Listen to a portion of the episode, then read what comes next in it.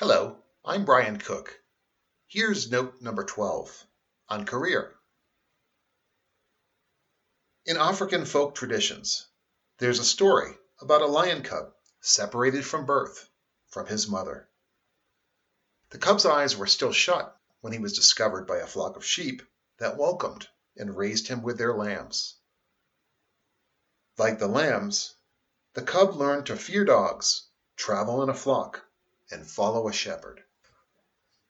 Because he was constantly surrounded by sheep, the growing lion did not notice how fast he could run or how high he could jump. One day, another lion crept up on the flock and let out a tremendous roar.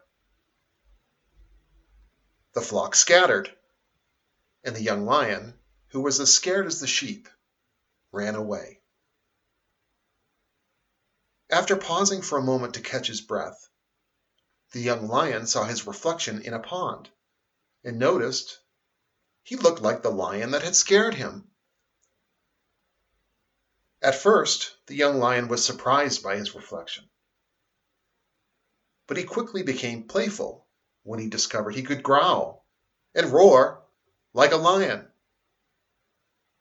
Now awakened to his true self, the lion returned to the pride and lived among lions as a king of the forest. Look at yourself in a mirror and roar.